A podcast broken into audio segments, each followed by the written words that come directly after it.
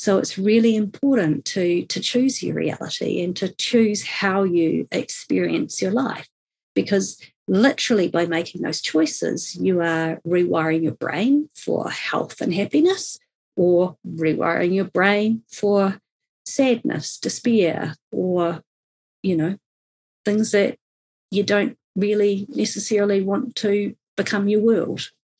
This podcast does not constitute medical advice. All changes surrounding medications, diet, and exercise should be made in consultation with a professional who can assess your unique health circumstances.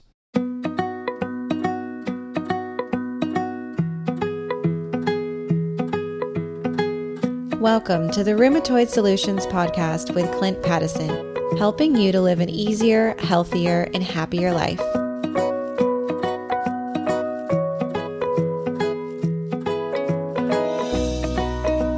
Hello, my friends all around the world, wherever you are, whatever you're doing. We have a great session for you today. We have Anaya with us, and she is a member of our Rheumatoid Support Forum, and she's enormously helpful and supportive of other members inside our group. She hosts laughter yoga sessions and uh, really gets behind everyone with such enthusiasm and just has a real zest and positivity in life. And she was going to put on this session for our members uh, that we're going to cover today. And I said, Anaya, why don't we record it as a podcast? Because you need to have a bigger audience because you have so much positivity and you have so many great ideas around these things that why don't we record this tips and tricks session uh, and share it with everyone? So, Anaya, why don't you introduce yourself? Uh, give us a bit more of a background about your personal journey so far with rheumatoid, and then we'll get into your session and we'll talk about these ideas you have around mindset that have really helped you. Great. Thank you, Clint. Um, lovely to be here. Yeah, so I guess my story I was diagnosed last year, um, June or July, with uh, rheumatoid arthritis. When I was diagnosed, it took a bit of time. I was unable to walk, um, sit on the toilet, wipe your bottom, you know, those things that you like to be able to do yourself. Uh, pick up a cup of tea, mm, really move much. I couldn't go to the bathroom on my own. Uh, you know, I had a seat in the shower and things like that. Um, so it was pretty challenging time and definitely took me to probably the depths of my human experience this far.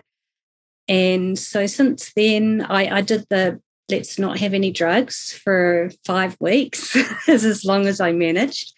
And then I, I got on methotrexate I t- started taking that really only three weeks before I found the Paddison program. And I, I, found it was funny, I was just online Googling programs for people with RA, and um, Clint popped up and it said that he had a, um, a seminar starting in 10 minutes that I, a live seminar. So I was like, oh my goodness, this is, you know, this is it. This has got to be it. And then I was listening to everything he had to say and going, oh my goodness, I'm not going to to afford this. This is crazy. And what do you know? I can. And obviously it's worth it anyway. So I started on that. And pretty much I started that at the very end of October. And within a month, my CRP had gone from, I think it was 69 at its highest uh, down to to one. Uh, I could walk. I could, you know, progressively start doing more and more things. I build my my strength back, uh, my resilience back. Um, I haven't had any problems with food. Food's been great. Um, I just followed the program to a T, and I'm in a place right now where I, I, feel really strong in my body. I, I don't have any inflammation. Um, I was actually, um, my rheumatologist said that I was in remission and I had been for six months. And then, um, must have been about a month ago now, I, I bumped my knee quite um, well on the chair, which caused localized inflammation in one knee. So it didn't uh, go anywhere else. And I was determined that it wasn't going to go anywhere else. And that was starting to get better, which was really, really great. And the inflammation was going down. And then I went to a physio and I, I physioed it. Um, and that didn't work out very well for me. So then I made the decision to to get a steroid injection in my knee, which I hadn't had before, because I wanted to get rid of any residual inflammation. I want to be able to run again. I, I mean, I am running again, but I'd like to be able to run in the way that I was running, which was for a few hours at a time. And that's been great. Um, so, yeah, I'm feeling fantastic, really great in my body, ready to really expand my life again, uh, make it bigger, and um, just do all the things that I've been imagining doing for about a year.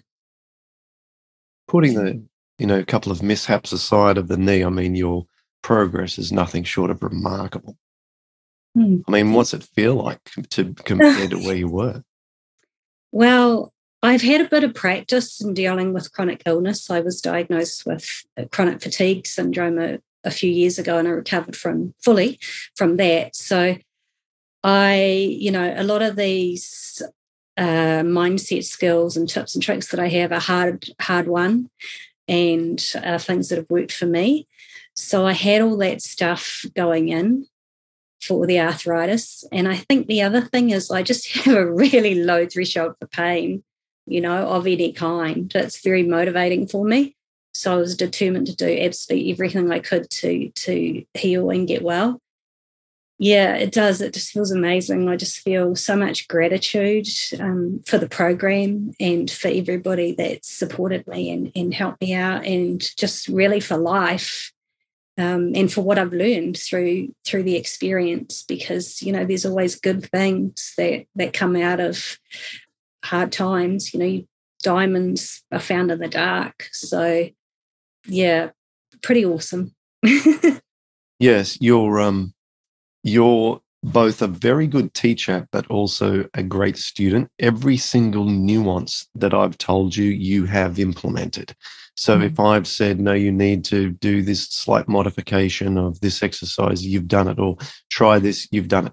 Um, and so I think your malleability, your flexibility, uh, these things enable you to find results and like you say find these diamonds and whatever because mm. you're willing to explore test new things and so on. So um, mm. congratulations on all that you've achieved so far.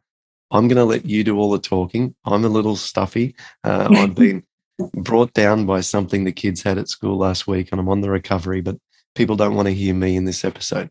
Let's hear your um, tips and tricks around mindset to help when uh, we we have this condition. Thank you, thank you very much. So I guess when I when I think of well, when I was diagnosed with rheumatoid arthritis, I really thought to myself, what's this about? You know, what does it represent? What does it mean? And you know, rheumatoid arthritis is essentially an inflammatory condition and uh, an overreactivity in your body. It's when your body is over responding, overcompensating, and and irritated with something. And so for me, the question I really ask myself is is where am I over responding? Where am I irritated? Where you know where am where am I doing too much? Where am I going um, just being overreactive really? And for me, it also seems that it's fundamentally a condition where your nervous system and your immune system are really overreactive. So the place that I really started was was with the immune system and the nervous system. And it seems to me as well that when you have a chronic illness, there are a few traps, doesn't matter what it is or you know how it what body system it, it is impacting. There are six things I think that are really fundamental that you need to attend to.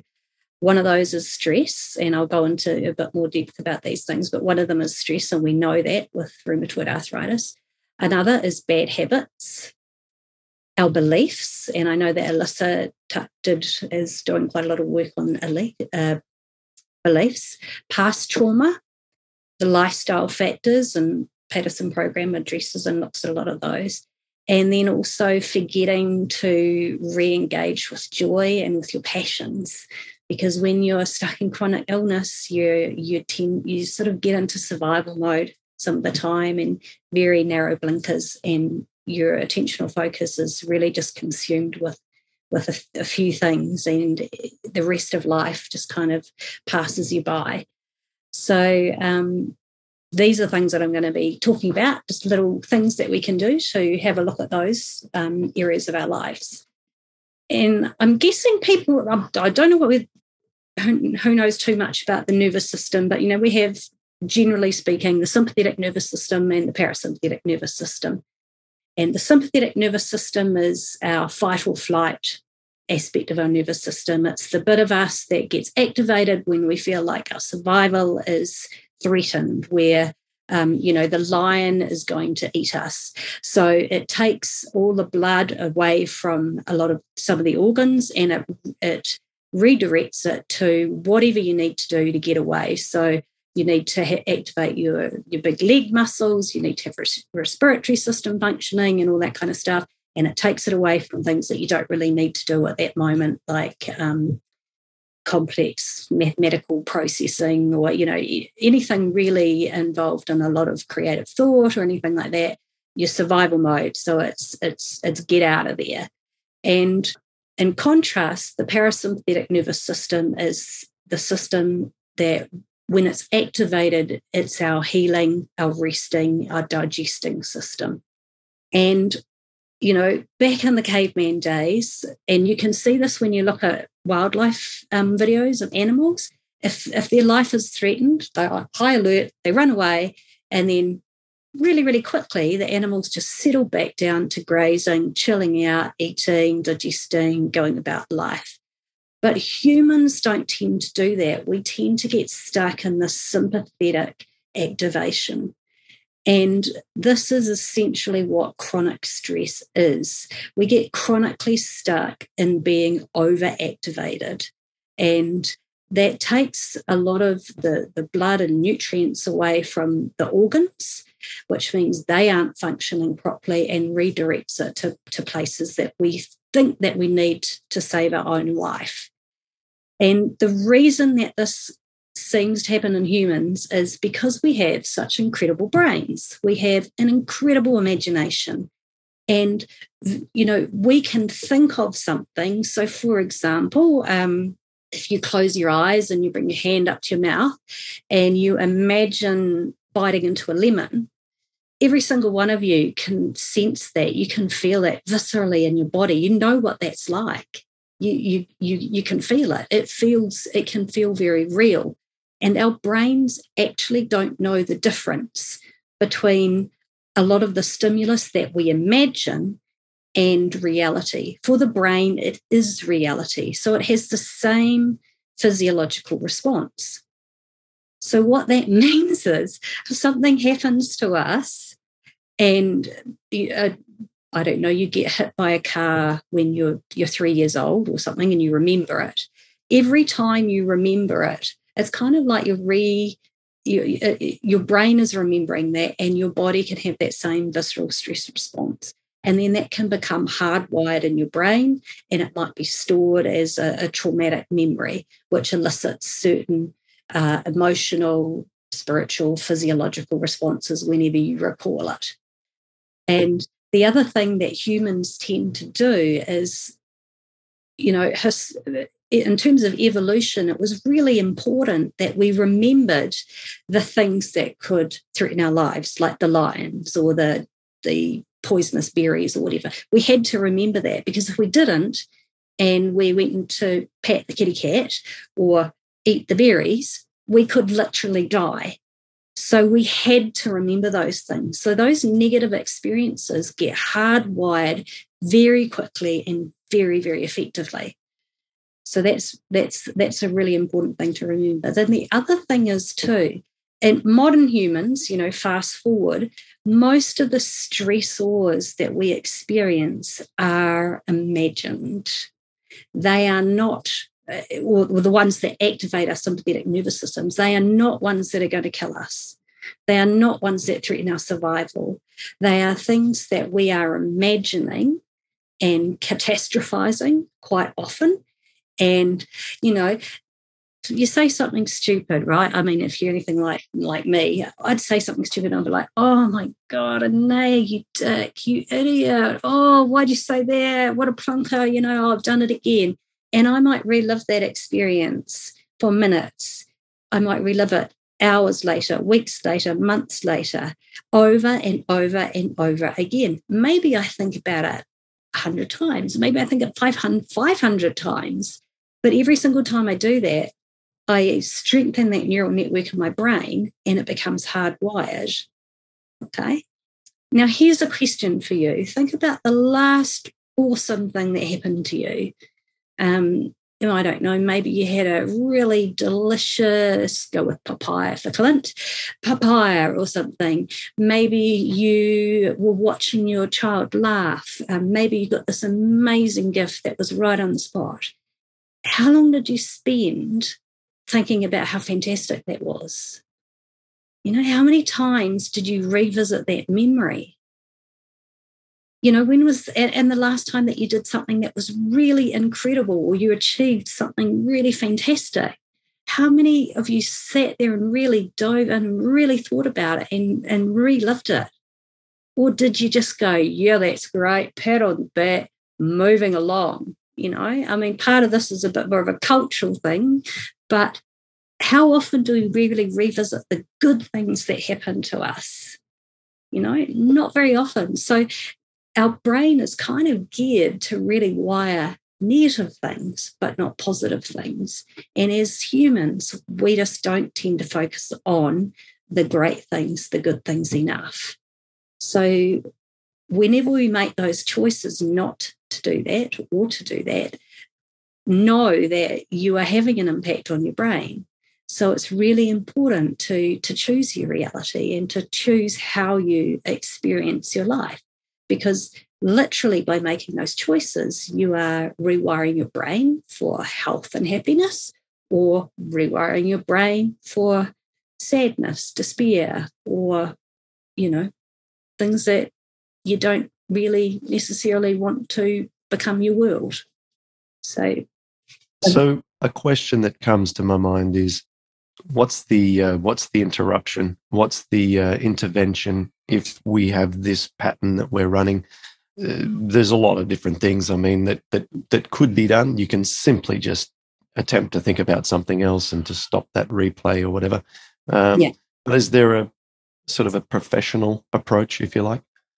Yeah, there well, there are lots of different approaches. And the thing is, I mean, basically you've got a conditioned mind and you want to recondition it.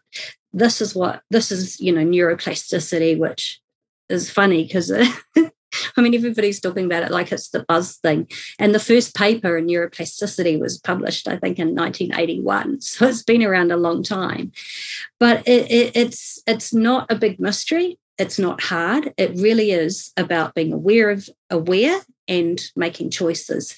And one that I'm going to be, um, I'm going to talk about that absolutely about different things that we can do to rewire our brain, and um, also the things that without maybe our awareness are actually conditioning our brain for things that don't really support us in our in the life leading the lives that we really really want to to lead so, the first thing I was going to talk about is stress. So, we just talked about the sympathetic nervous system and that whole stress response. So, really important um, to remember that the brain um, doesn't know the difference between real and perceived stimulus.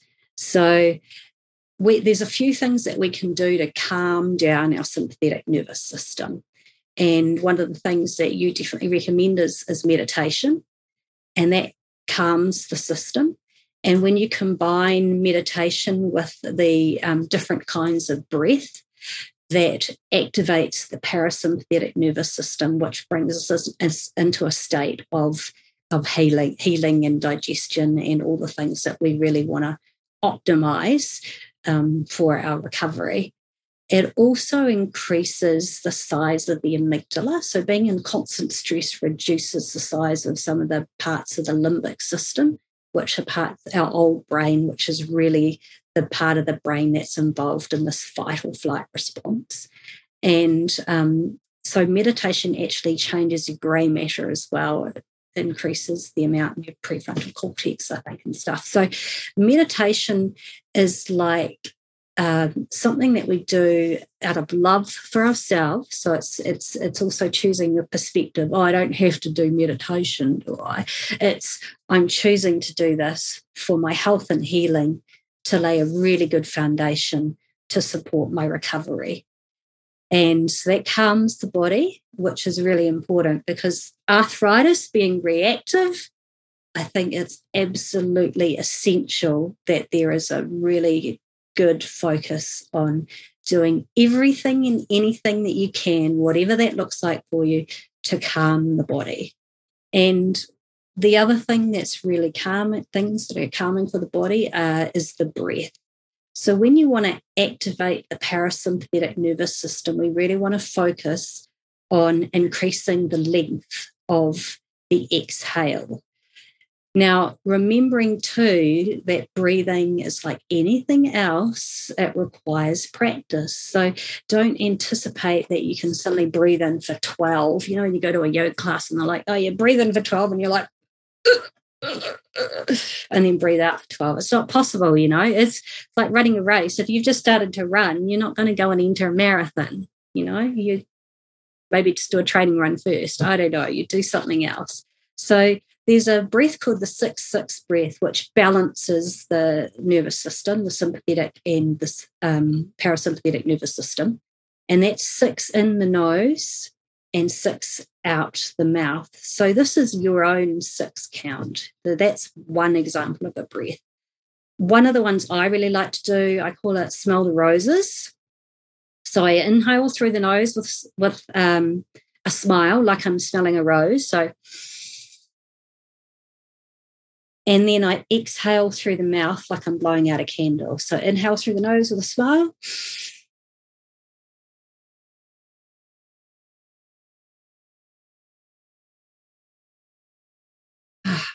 And then exhale through a candle. And also, when you smile, you're releasing a little bit of dopamine and serotonin, which help support you rewiring your brain. So, we're rewiring our brain right now for calm. So that's my smell the roses breath. The other wanna, breath. I just want to. Um, what a perfect illustration of the uh, the way to uh, do the breath by thinking of smelling the rose, because you know it's almost like nature's you know perfect enticement to do this because when you're smelling that rose you do smile you do breathe in through your through your nose you do tend to look up when you're doing it you do and then you do sort of breathe out through your mouth because you don't want to lose the smell in your nose like the whole thing mm. it's almost like the ultimate reset for your nervous system is yeah. nature and smelling flowers Absolutely. Actually, that's such a great idea for a meditation. You just go on a uh, smell the flowers meditation where you walk around the garden and you just stop in front of one and you're like, and just revel in it.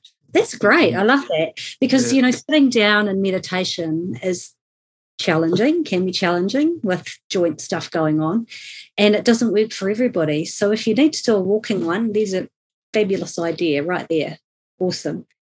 Uh, another one I do is I inhale with a smile and I say peace as I exhale. So inhaling through the nose with a smile and then peace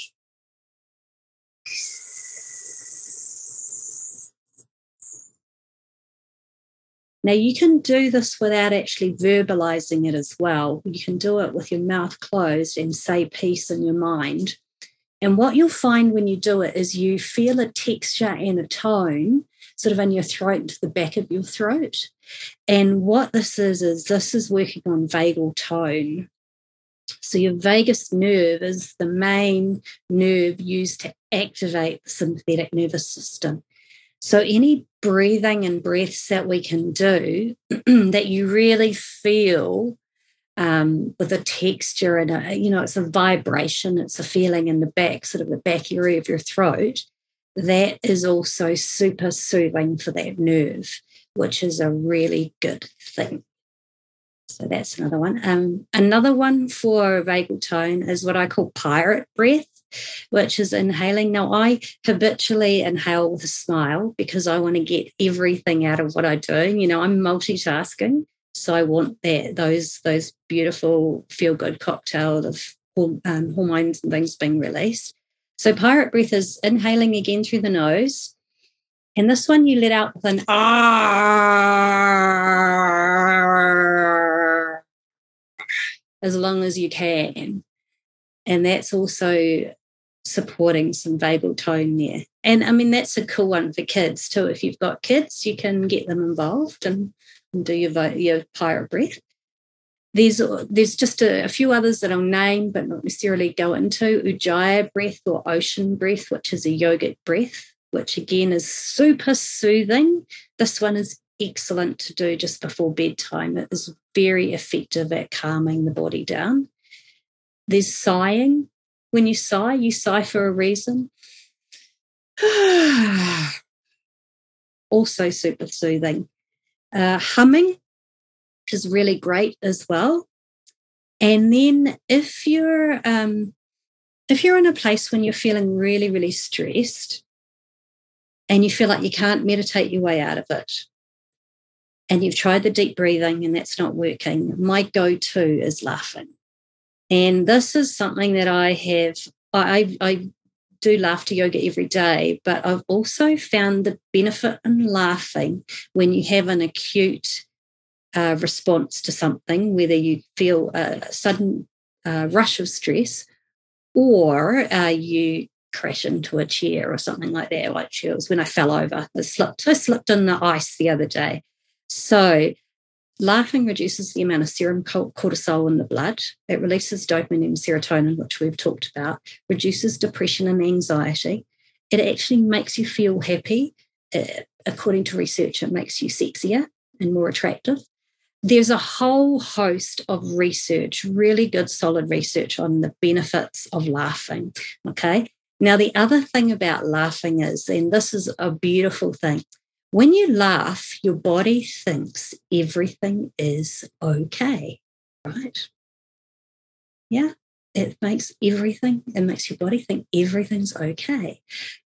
Your body's like, hang on a minute, they're releasing serotonin dopamine. Everything must be okay. We, we can't, our life can't be threatened if they're laughing. That's weird. So it kind of confuses the body. And then if you keep laughing through it, your body will settle down because it'll be like, nothing to worry about, nothing happening here. So the other um, week, I went for a walk, and we've had a lot of snow here lately, and there's quite a lot of ice now. And I slipped over on my bum and the ice, and I and then there's part of, and you have that pause, and I'm like, oh yeah, sure, that really hurt. And so I started laughing, and I didn't stop for about three or four minutes. So any sympathetic response, any fight or flight response just calmed down, went away. I woke up the next morning, no problem, no bruise, no soreness, no nothing, completely nothing. And I think that that is hugely profound and hugely powerful.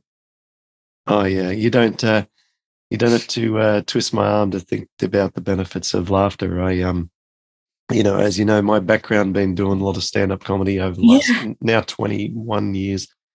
And uh, I actually got a phone call the other day and got asked to go and fill in at a comedy night and yeah. uh, do stand up. And I hadn't performed live for two years.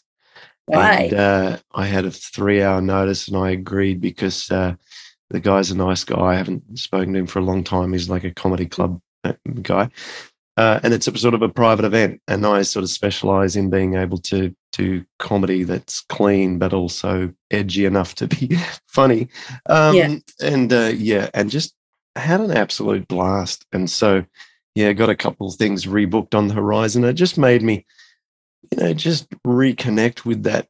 You know, we get so, we're so serious all the time, especially with the stuff that we deal with, with, with our health Um, Yeah. and but but further but further from that, it's um it's we can take everything too seriously, you know, and uh, and just to be just to be able to think and behave like a kid again, and just say ridiculous things, saying ridiculous things like that are shocking. It just when I mean shocking, like surprising, right? Comedy based.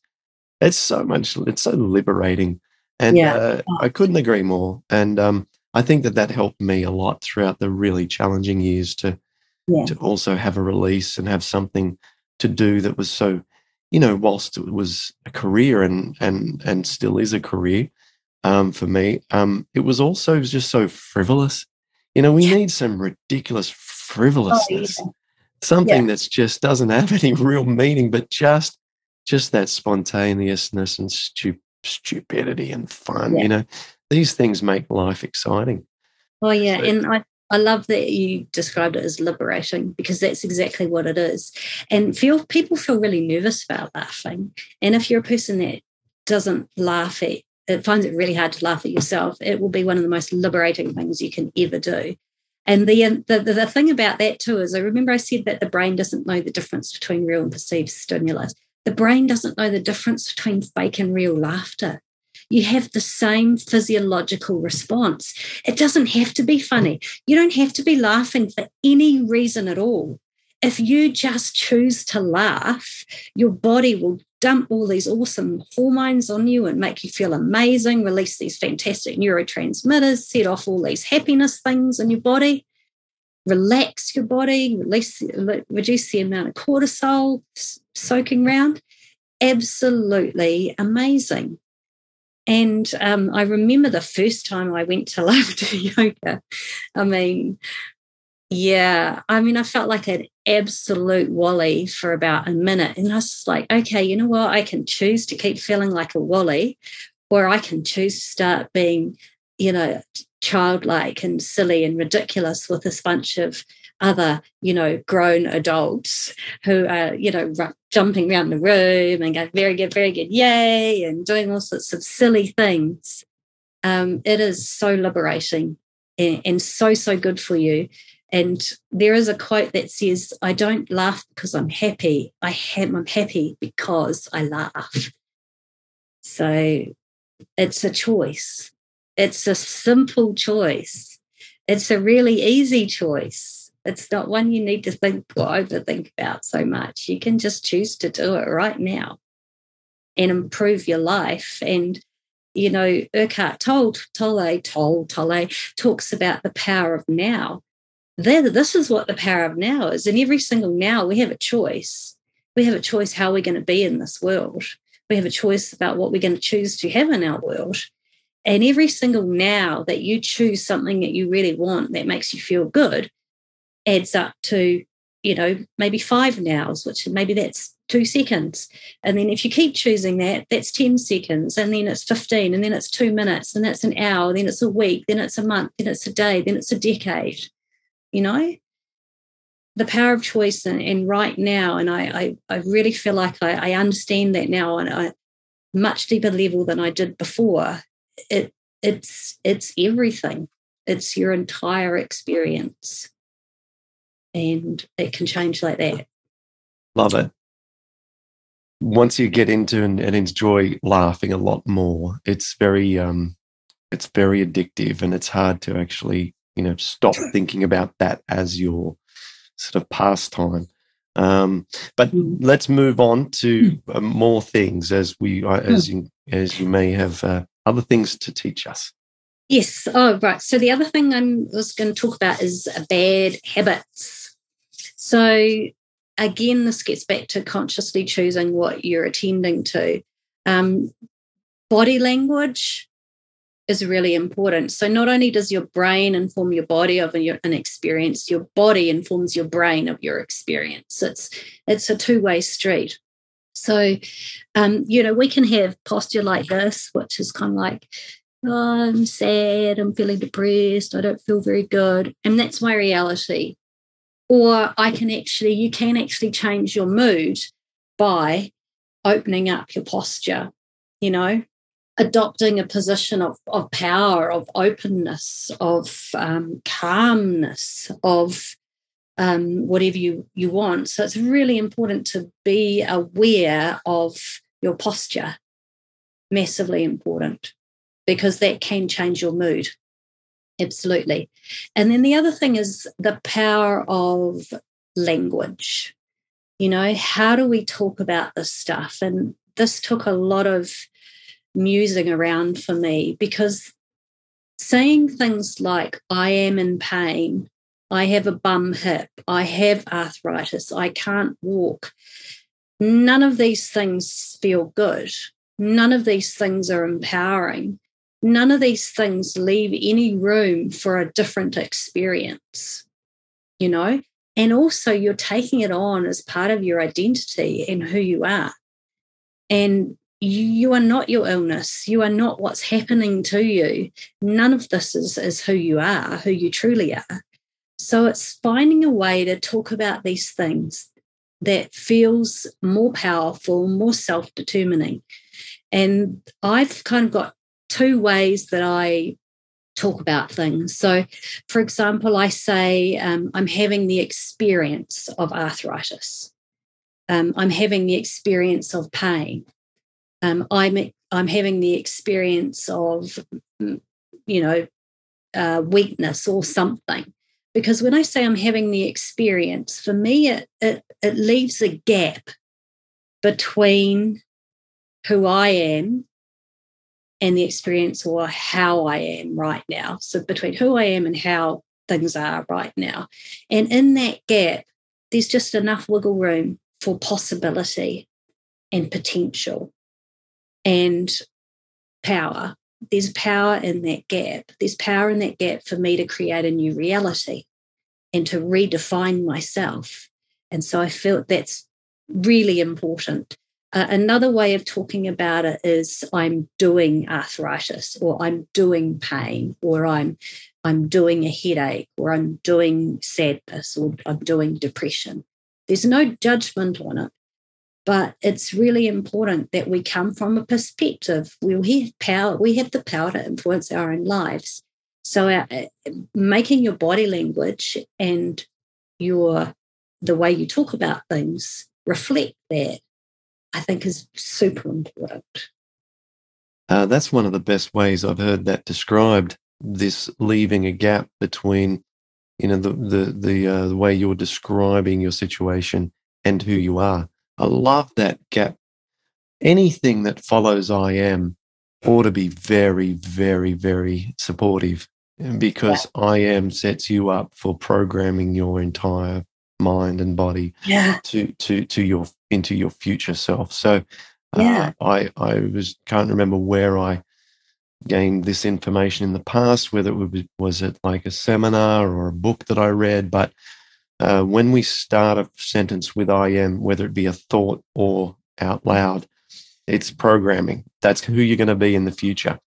So, you know, I, what you just said, I was just really, really taken in by. And uh, yep, so everyone, if you uh, be cautious with I am and watch your kids who say I am and listen to people around you when they say I am this, I am that you get you get an insight into who they are as a person when you listen enough and gather the phrases that they say because that's the programming eventually of that person because yeah. i am blah blah blah blah blah uh, this this is the most powerful way to to start a sentence i was just saying yeah and for the most part you know we are we repetition you know 90 or 95% of our behaviors are, are not within our awareness and not conscious. So it's, it's making the, the things that aren't conscious conscious and develop, developing an awareness of, of how we are in the world. Exactly. Because when you hear someone say, you know, oh, I'm so cold today, like you say, that's not the first time they've said that. It's probably that they say that all the time uh, and that they're just in the, you know, well, it's not a great example, but the, the, the the phrases that we say, the thoughts we have, they're often the same things as what we've said the oh, day yeah. before, and the same time at that year, the year before, and the same decade before. Um, yeah. So these little snippets are very indicative of a bigger yeah. picture. And, and to quote an experience I had in Texas, this is what somebody said to me Yo, yo, not yo, no, y'all, y'all. and then they looked at me like I just suddenly appeared. Yeah, enough said, enough said. The other, the other thing that we we do, um, you know, when we start out on the Paddison program, it's really important for us to write down where we have pain and things and, and how it's improving and and all that. But when you're in that real sort of, you really are still in a little bit of survival mode, we're often looking for the problems, the, the, the things that are hurting, the things that don't feel great.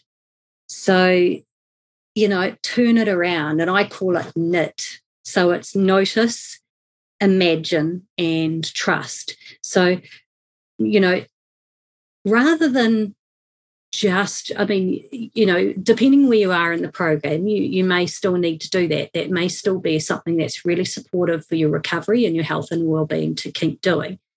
But alongside that why don't you write down what's feeling really great? You know why don't you write down everything that's feeling amazing? And then imagine how great it's going to feel tomorrow next week next month. And then trust trust your body to do this. Your body is amazing. You know your body is working for you. Your body wants to return its natural state its natural greatest desire is to be in healthy homeostasis. And it's doing everything it can to get back to that state. So acknowledge that acknowledge the parts of your body that feel amazing, that feel great, you know, revel in it. Like, look at these hands. Woo, you know, wow, they're really cool. Just dive into it. Spend time noticing that and letting that loop around in your brain. Wow, you know, this feels good. It feels so good. Next week I might be able to um, you know, lift whatever this or and then a month later i can imagine myself doing this. Yeah so really focus on the things that are feeling good. The knit is great. I love knit i, I know. even, i might borrow that and keep my... scratching it. No that's yeah. fantastic. I love that. I'm making a note of that and uh, may uh, may borrow that one in the future. Thank you. Feel free. We can all have knits Right, the next thing I'm going to talk about, and this is a really important one, is illness habits.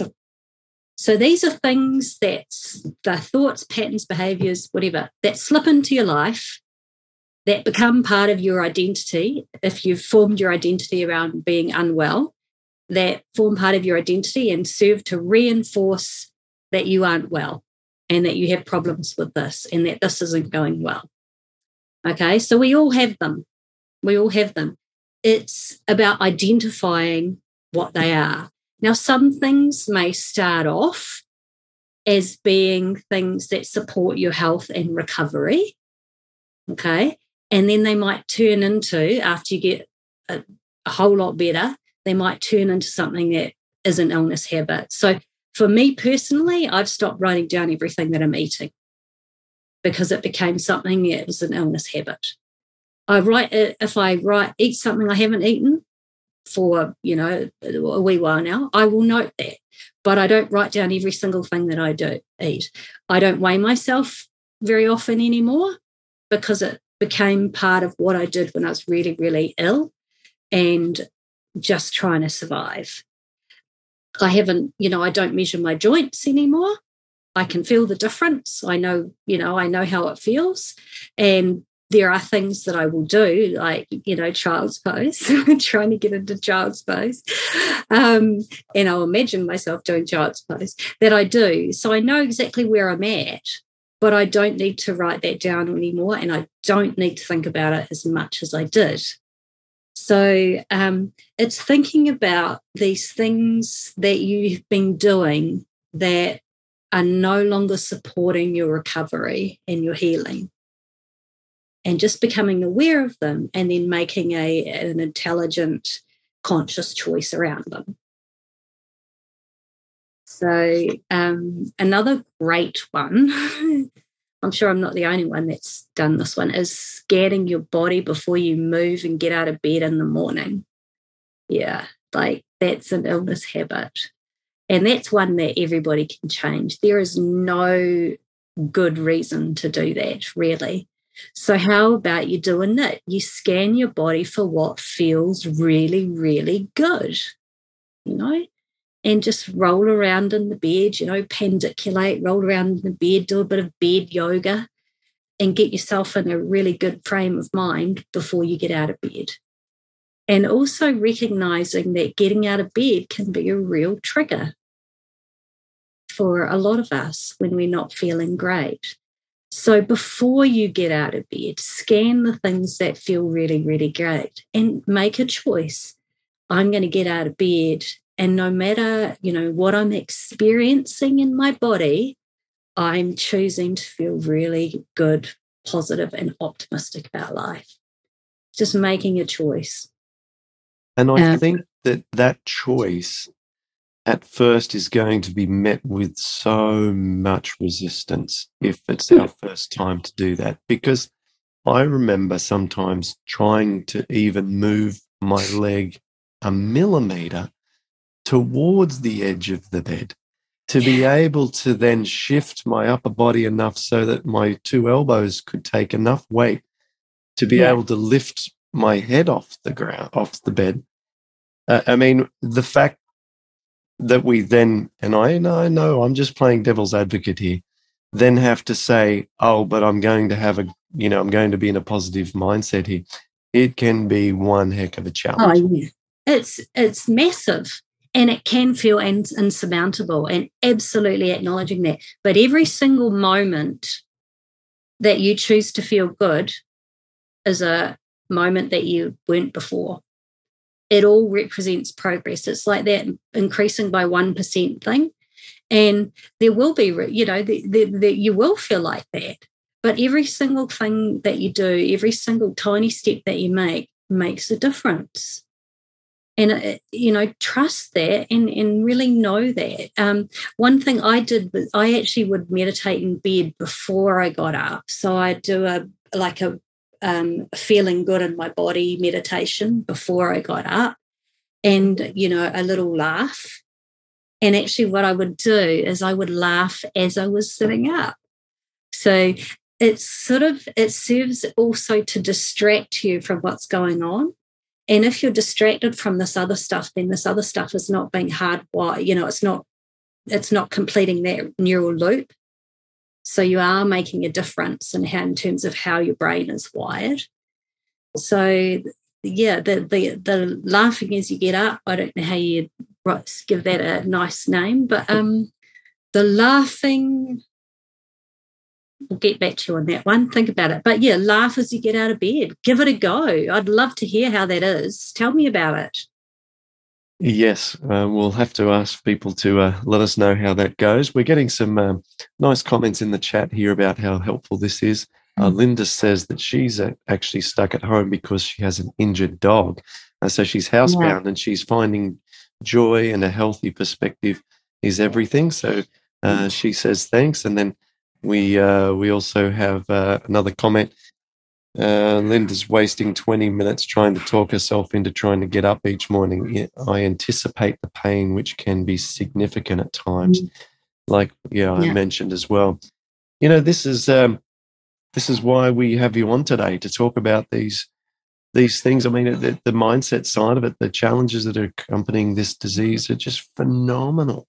They so, are. Um, mm. They actually make chronic fatigue look like a walk in the park for me. I have to say yeah, this is the big kahuna, definitely. Um, Linda, I would love to know how laughing as you get up helps.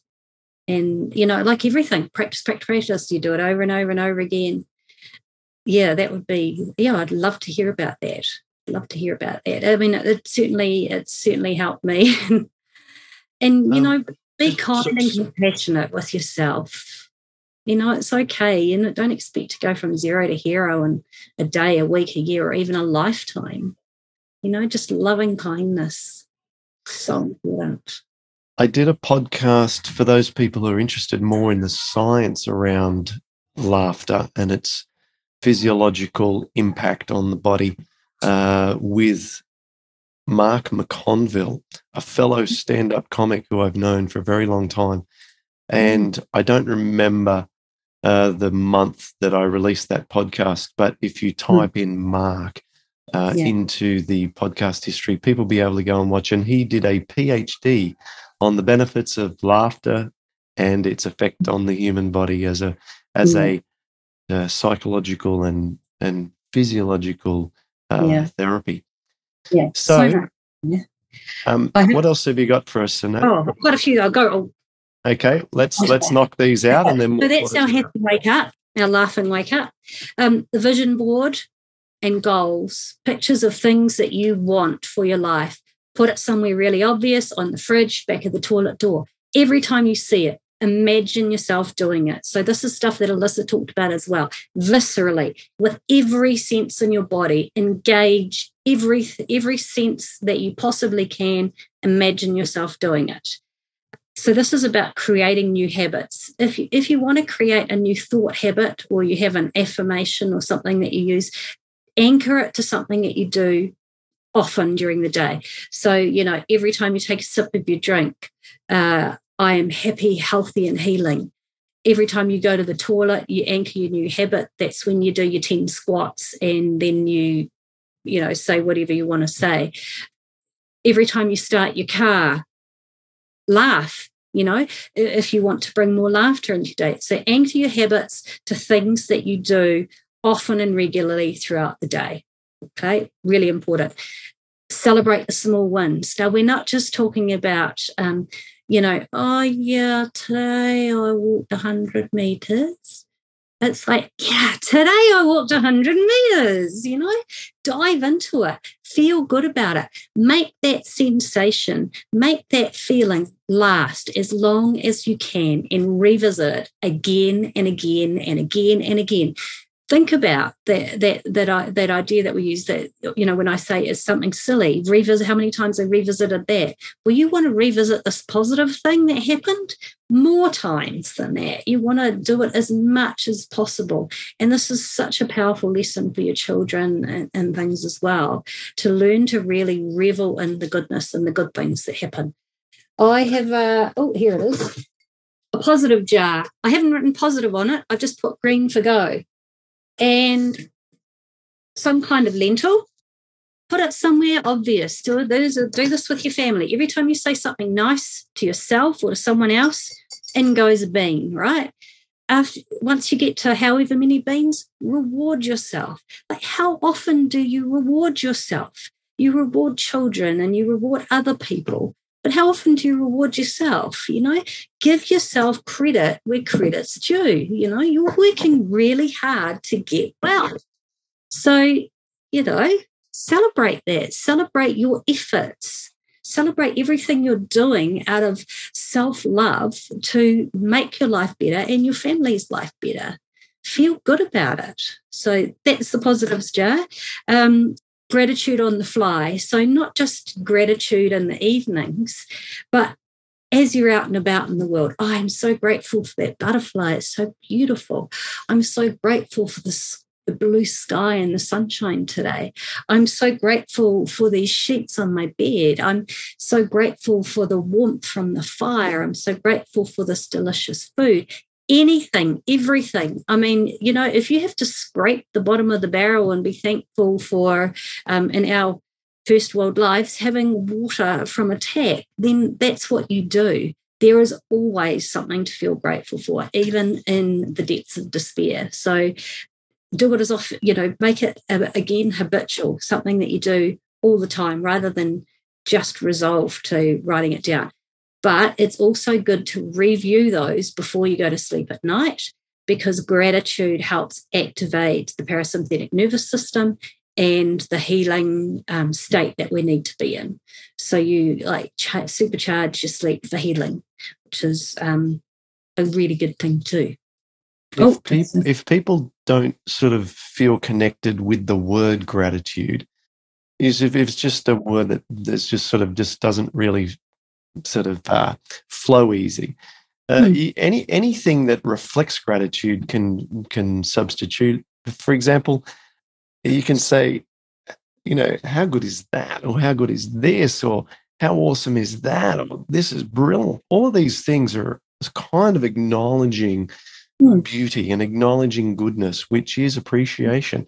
And yeah. so, yeah, so we can just develop a phrase, how good is that? How good is that? How good is that? You know, or yeah. how I love this. I love yeah. that. Yeah. Mm. It can be a different uh, a different sort of uh, piece of language with the same impact. So mm. um, yeah, we don't actually have to use the word gratitude if people it just, just doesn't flow off the tongue. Think of something else. Yeah, absolutely. And then the other couple of things I just wanted to say too was beliefs. And Alyssa went a lot into this, but you know, if you don't believe in miracles, they won't happen. It's as simple as that. If you don't believe you can heal, you won't heal. So I think Henry Ford said it when he said, whether you think you can or you can't, you're right. So, what does it cost you to believe in miracles? You know, what does it cost you to believe in something greater, into something better, into something more for yourself? Question mark, dot. Um, you know, your beliefs are, are so important. So uh, notice notice the way you talk about things and and get curious and go oh you know oh what does to what do I believe? Well, that sounds like I believe this, and just notice it. And you know, you're an adult. You can you can make a different decision. You can change your story.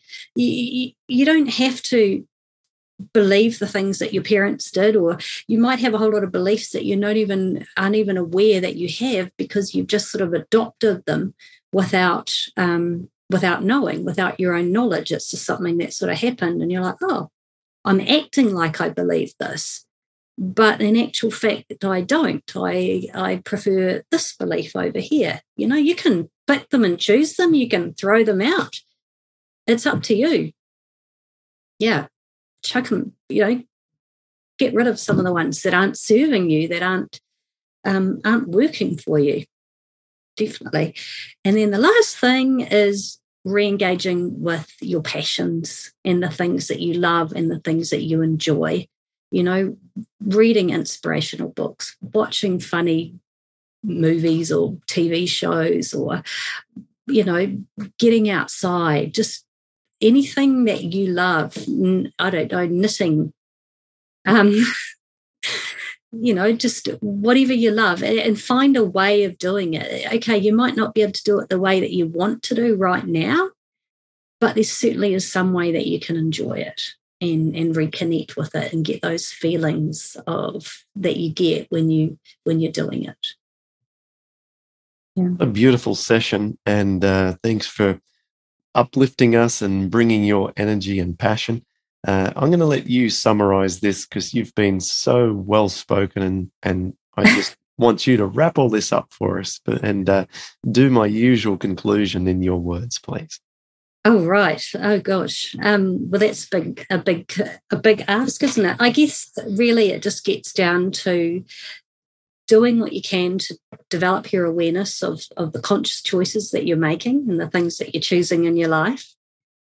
Really prioritizing and focusing, calming your body, and filling your life up with things that you love and enjoy, and um, just trying a whole lot of different things, seeing what works for you, pick and choosing. You know, if something work that works, great, keep it going. If this isn't so great, move on, find something else. There's always something there. And every single thing that you do, every single positive step that you make is supporting you in your healing and recovery. And trust that because you're amazing and your body is amazing. Thanks for listening to Rheumatoid Solutions. If you'd like to get more help to live an easier, healthier, and happier life, visit rheumatoidsolutions.com.